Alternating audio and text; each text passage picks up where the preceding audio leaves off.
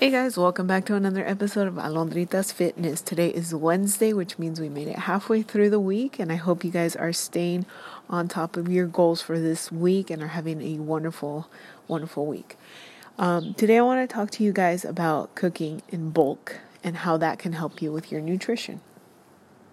So, the thing about cooking in bulk, especially when it comes to proteins and vegetables and stuff like that, it's much easier for you to stay consistent with your diet or your nutrition um, if you have that food already made.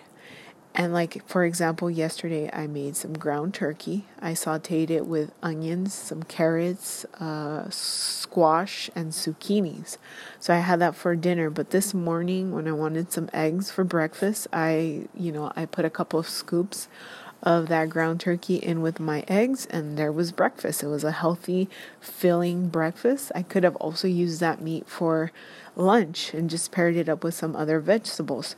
So, when you have that food, especially the protein, um, already made, already cooked, all you really have to do is warm it up. And that, having that food ready, that healthy food, it eliminates you binging on other crap like chips or anything processed food, something that's quick and instant. Um, because if you, you sometimes you're you're lazy to to make food you know? You get back from the gym and you're starving and you know the first thing that you see you you, you know put it in your mouth you know?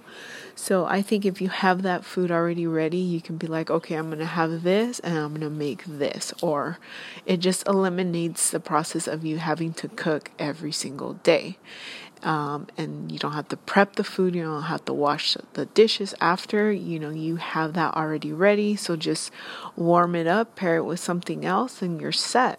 So that's something that I've been doing um, more frequent, and that's been helping me out a lot.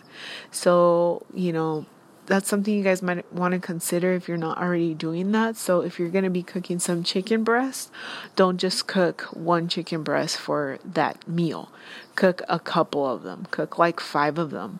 Whatever you don't use, slice them up and put them away in the refrigerator and the next day you can use them for something else. Use them in a salad, use them like I said in an omelet or whatever, you know?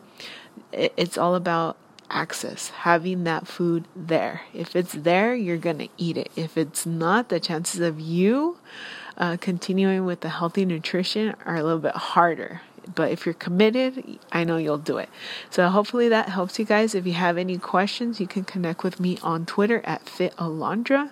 And you can find my uh, YouTube vlog at Alondritas Fitness. And hopefully we can connect there, guys.